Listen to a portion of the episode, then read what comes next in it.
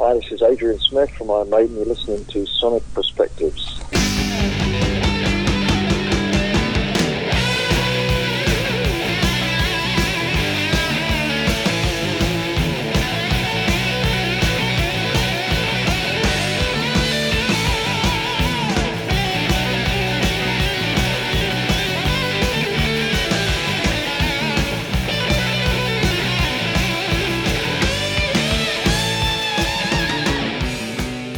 Hi, everyone, and welcome to another interview of Sonic Perspectives. I'm Rodrigo, and my guest today is Mr. Adrian Smith from Iron Maiden.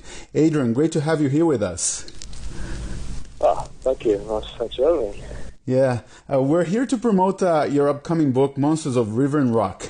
Was it always a goal of yours to write this book or not? Well, not really. I um, it just just sort of came about in the last couple of years, really. Mm. The book's actually already released. I think it came out in North America on the third of uh, September, I think, or no, sorry, third of November. And um, no, it's just something I was encouraged to do. And once I started doing it, I, I, I kind of I found it just kind of flowed out. So. Uh, but no, I, I never had it mind to write a fishing book. No. All right. And how long did it take you to write the whole thing from a first draft up to the final result? Well, um, it was probably over a period of a couple of years. You know, there were months where I didn't, I didn't do it, but I, I kind of saved my writing for when I was on the road with the band, Maiden, and uh, you get a lot of down, downtimes in hotels and on planes and waiting around. So Yeah. uh, I did actually did a lot of it on the road. Oh, cool, cool. And instead of the typical biography, you chose to talk about fishing uh, with sprinkles of information about your life in the music business. Was it a concern of yours to try and balance these subjects or not? Well, it started out as a pure, you know, purely a fishing book, and then I just thought it'd make it a bit more interesting. Um, I mean, I have done a lot of fishing all over the world. I've been, I've been an angler since uh, I can remember, you know, as a child, small child. Um, but um, I thought I'd do a sort of a timeline from, from when I was very young uh, and what I was into. I was into my fishing and, and, and football and stuff like that, soccer. And then I discovered music when I was about 15 and I gave up uh, everything else and just concentrated on music. And I got back into fishing when I was when I when I joined Iron Maiden. Funny enough, um, so I, I didn't fish for about ten years. You know, just concentrating on trying to make it as a as a musician. Right. And when I joined uh, Iron Maiden, it turned out that Clive Burr, the uh, the drummer at the time, was. Uh, it's the same as me. He was a very keen angler as well, but he hadn't gone for a while. So we started to go fishing, and that's how I, I rediscovered my sort of love of it, really. Right. And uh, I didn't look back. I've been fishing ever since. Right. Um, on a side note, uh, it was great of you to include a glossary at the end for those of us who are not 100% familiar with the fishing terms. Uh, but I'd say it's an entertaining book for anglers, even if one completely ignores your history with Maiden. Wouldn't you agree?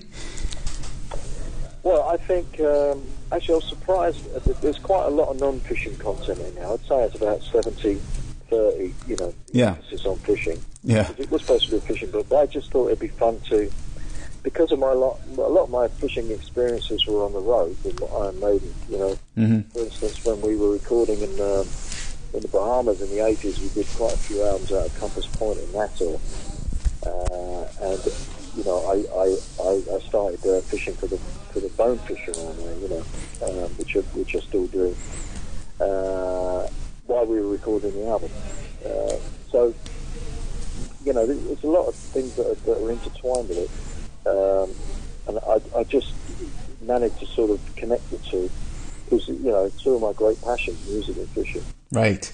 And, um, you know, there's a, but there's a lot of music stories. You know, if there's a chapter about New York, for example, and I just I just go back over the third time I went to New York, you know, and the first ever American tour we did with the band, you know, supporting Judas Priest. We were only in our early twenties, you know. yeah. I'd never been to America before, driving into New York, so I describe all that, what it was like.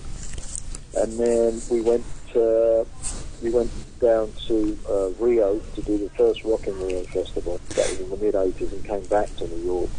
And we all got sick when we were doing the. Uh, we were supposed to do uh, five nights at the Palladium, but we all got the flu. Um, and then finally, I, I, I- I come up to date and like you know, last I, I never think about fishing in, in, in Manhattan when we're playing there because it's so oppressive and it's so many people. But I thought I'd try and go fishing in the Central Park, so there's a bit about that. Yeah. Uh, bass fishing there and, and just all the crazy things that happen in the park. So, you know, that's a sort of a, a general flavour of the book, mixing up the, the music and, and fishing. Yeah. Yeah, and one of the most interesting chapters for me is uh, one you just alluded to when you talk about the very first Rock in Rio, because that was my introduction to Maiden. I was ten at the time. You know, I'm I'm Brazilian, so I watched Donatelli.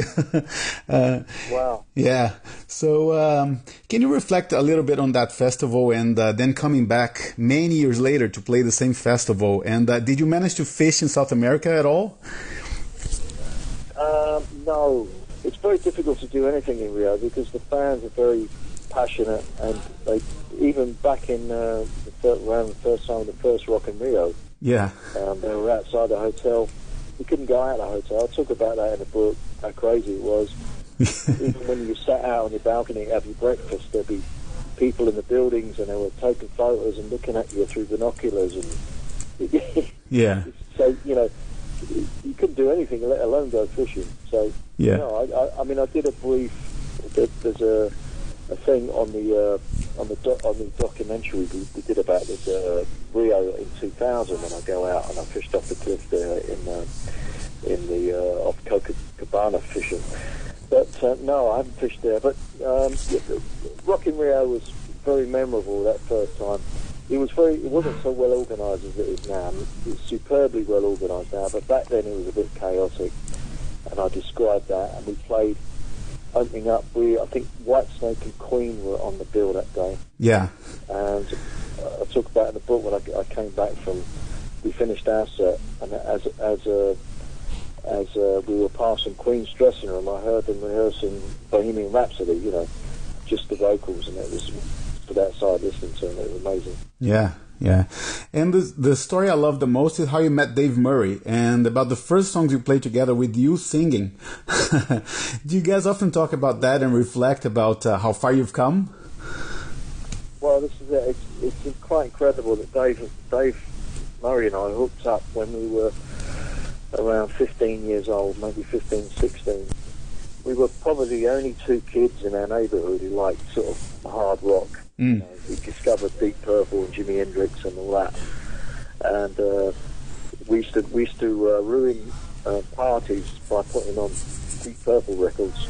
And all, all, the kids wanted to listen to pop music, but so, so that's how we we found our you know common love in um, rock music and. Um, yeah, I just described in the book how, how we met and uh, the first time we played together. Uh, Dave teaching me guitar, me singing, you know. Um, I think the first ever song we played together was um, Silver Machine by Hawkwind. Yeah. And uh, I think there was another kid called Dave Murray, and there's three of us, and we were playing through one amplifier, two guitars, and it was an absolute thrill just hearing for the first time uh, Dave playing electric guitar, and he was same sound. It's funny. I remember his sound hasn't changed no matter what guitar amplifier you use. The sound that you make is mainly in your technique in your hands. So. Oh yeah, that's interesting. Yeah, absolutely. Yeah. Uh, who would you say is more obsessed with their own gear, anglers or guitar players? Oh, that's a very good question. I think many guys in general, we love our toys, don't we? Yeah, absolutely. Yeah. I love uh, you know music shops and I love fishing tackle shops and I am a, a bit of a gear junkie. I, I have a I have a, a, room where you cannot move. I must have 50, 60 rods and mm. you know, reels. I love gear. Um, as far as music equipment, I used to uh, always be searching for the holy grail uh, as far as uh, instrument and amplifier, but then I realised it's really in your head and in your hands, you know. And you can have, you know, it doesn't matter really to a point what, what gear you use it. It's, uh, it's how you express yourself, you know, physically. Um, it's not about technology. Having said that, I've probably have got 40 or 50 guitars. Right. um, in the in the book, you talk about being recognized in New Zealand and people talking about the Maiden lyrics. Uh, have you gotten used to fan encounters over time? I mean, how do you react to, to it nowadays? It depends, you know. I mean, when we're on the road, um, and you you know you're tired, you're doing a lot of travelling. Try and you know I I try and think of my the hotel as my home away from home. You know, mm-hmm. I try and relax and you know get some space and privacy. It's very hard to have privacy.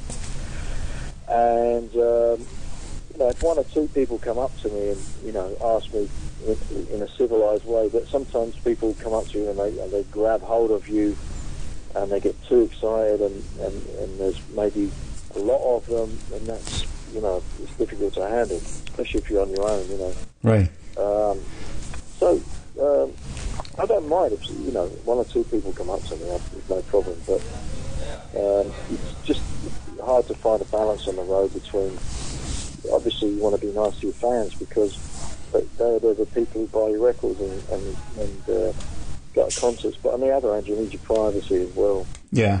otherwise you go out of your mind you know Yeah, absolutely. Um, uh, you briefly mentioned in the book what it was like to work with Martin Birch. Um, Yeah. Can you tell us a little bit about uh, how he helped shape the Maiden sound in those years, in the mid 80s? Well, it's interesting you say that about shaping the sound. Um, Martin wasn't the sort of producer who would um, make you sound like you weren't, if you know what I mean. Mhm. I mean, some some producers um, will have their own sound. I mean, Martin let us sound like we sounded. He didn't really. Um, he just captured what we were. That was his strong point. You know, uh, his productions weren't bombastic and overproduced. They were very natural. Um, to be quite honest, sometimes I had a problem with that. I, I thought we should sound a bit more bombastic and a bit more Mm. bigger sounding, but you know that's the way Martin did it, and that was his strength. And some of the favourite albums I've heard are, uh, uh, you know, Martin's album. I think my favourite all-time album is probably Machine Head. Uh, that's what got me into music. I talk about that in the book as well Yeah. and that's just a very, very dry kind of. Uh, sounds like the band. But Martin, an another of Martin's strengths was, you know, as a sort of man management, maybe call it, and how he. That's a very important for a producer. You've got five personalities in the band, and yet you have to balance it and keep everybody happy and, and do the best for the overall outcome. So he was very good at that. You know, getting a good performance out of you. Right. That's a good skill to have for a producer, for sure. He was a bit crazy as well. He used to, I mean, he worked very hard, but he used to play very hard as well. And there's a few stories in the book about that. Right, yeah. And you speak humbly uh, in the book about Steve Harris embracing some of your song ideas like Wasted Years, The Final Frontier, Isle of Avalon. It seems to me sometimes you're surprised at how much people enjoy your songs. Am I right in saying that? Um, well, I, I, in a way, I, I, you know, it's still it's still incredible to me that you know I'm in this position and Yeah, you know people people want to listen to what I do. I think it's amazing, but I, I don't get complacent. I mean, every time I I sit down to write a song, I want to write you know the best song I've ever written. Or, you know, I want to people to like it. You know, um, I think when you're in a band, and I've always done this, I've always been a writer, whatever band I was in, and it's very, um, you have to kind of open yourself up when you sit down and, and play a song to, you know, another three or four guys, and they're sitting there looking at you, you know, so come on then, you know, what you got. So it's a little bit of pressure, you know. So you, you're bearing your soul when you, when you, especially in the old days before you did demos, you just have to sit down and play your song on an acoustic guitar and sing. right.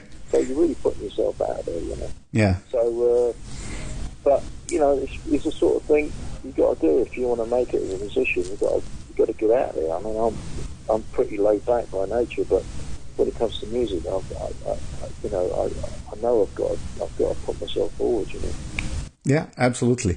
Uh, one thing you briefly address in the book is uh, your musical adventures outside of Maiden, uh, like uh, Adrian Smith and Project, Psycho Motel, or Primal Rock Rebellion. Do you think we can see that material bringing, you know, brought back to life in some incarnation or some sort of touring? Um, yeah, you know, I mean, I think the um, Psycho Motel stuff got remastered and re-released a while ago. Yeah, there's a lot of stuff. I mean, a lot of unreleased stuff I did uh, when I wasn't with Maiden. I'm still doing uh, projects outside the band. I've got something coming out now, which is the first track is released uh, on the 8th of uh, December. There's a, there's a world premiere. They're going to play in the song with another guy. It's all a bit secret at the moment. But yeah, I, I, I always do stuff outside the band. Um, you know, we have a lot of time off these days, and I like to be busy and I like to be productive. Right. So this year is the 40th anniversary of you joining Iron Maiden. Did you do anything to celebrate, or did that escape your your mind completely? Or oh my god, I didn't even think about it to be honest. That's all right. That's all right. 40 years. Yeah, I suppose it was around September time. I, I do remember. I do remember joining the band very clearly. Um, you know, I, I, there's another thing I talk about in the book. You know, yeah. Just walking down the street and uh, I bumped into Steve and Dave Murray and uh, they said, what are you doing? We might need, need someone in a little while. And I said, well, yeah, give me a call. Because they called me up a few months earlier and I was busy. I couldn't do it. And of course, after that, they had a, like a, a number one album in England and they did Until We Kiss and my band was breaking up. So uh, I was lucky I bumped into them, you know. Yeah. Uh, and they asked me again to join. So that, yeah, four years ago. Wow. yeah, a long time. so I was only 23 years old. You know, I was a little more than a kid, really. Oh yeah, yeah. Uh, is there anything else you would like to have included in the book, but was left out for any particular reason, or not? Um, I, I didn't want to overdo the music stuff because I, you know at some point there might be a um, just a music uh, autobiography I've still got loads more stories and loads more stuff to write about. Mm-hmm. Um, so, so yeah, I, I mean, um, like I say, I, I think the, the, book is probably thirty percent, you know, non-fishing and seventy percent fishing. So yeah, fishing isn't. I think I've tried to write about the fishing in an entertaining way and, and give people who don't fish even an insight into why people go fishing and what the benefits are, you know, the mental health benefits and yeah, all that sort of thing, and the, and the physical benefits, fresh air, and just it's such a crazy world, you know, uh, and it's so you become so um, engrossed in the digital world, you know. Uh, it's nice to get out into nature. I think it's very important. Yeah, for sure. I try to emphasize that in the book. Yeah. So, the final question for me, Adrian uh, Did revisiting certain moments in your life teach you any lesson about where you are now while you were writing the book or not? Yeah, I mean, it's uh, it's almost therapeutic going back over your life and, um, you know, all the things you've done, and it's it's it's quite uh, it's quite something to write it all down, you know. Uh, let alone putting it out there for other people. But um, um, I suppose you know um, you do learn a lot. I mean, when I was in the band, um, the first period, I probably didn't appreciate it as much as I, I do now. You know, and I'm, I, I feel lucky that I've got uh, like a second bite at the cherry. right. um, so you know, I'm grateful for that, and uh, and I'm grateful. You know, my dad took me fishing when I was a kid because it's given me uh, a lot of great uh, memories over the years, and hopefully a few more to come. Right. Thank you for sharing that. So, Adrian, thank you so much. Enjoy the rest of the year. Merry Christmas, and I hope to see you on stage again as soon as possible. Yeah, me too. Thank you. Thanks. Take care. Thanks. Bye. Bye-bye. Bye. Okay, everyone. Thank you for listening, and I hope you enjoyed this interview with the legendary Adrian Smith of Iron Maiden. You can listen to it also on iTunes, Stitcher, Google Podcast, and iHeartRadio. Remember to follow us on Twitter and Facebook and subscribe to our YouTube channel. We're going to finish the interview with one of Adrian's signature songs, Wasted Years from Iron Maiden. Take care and rock on!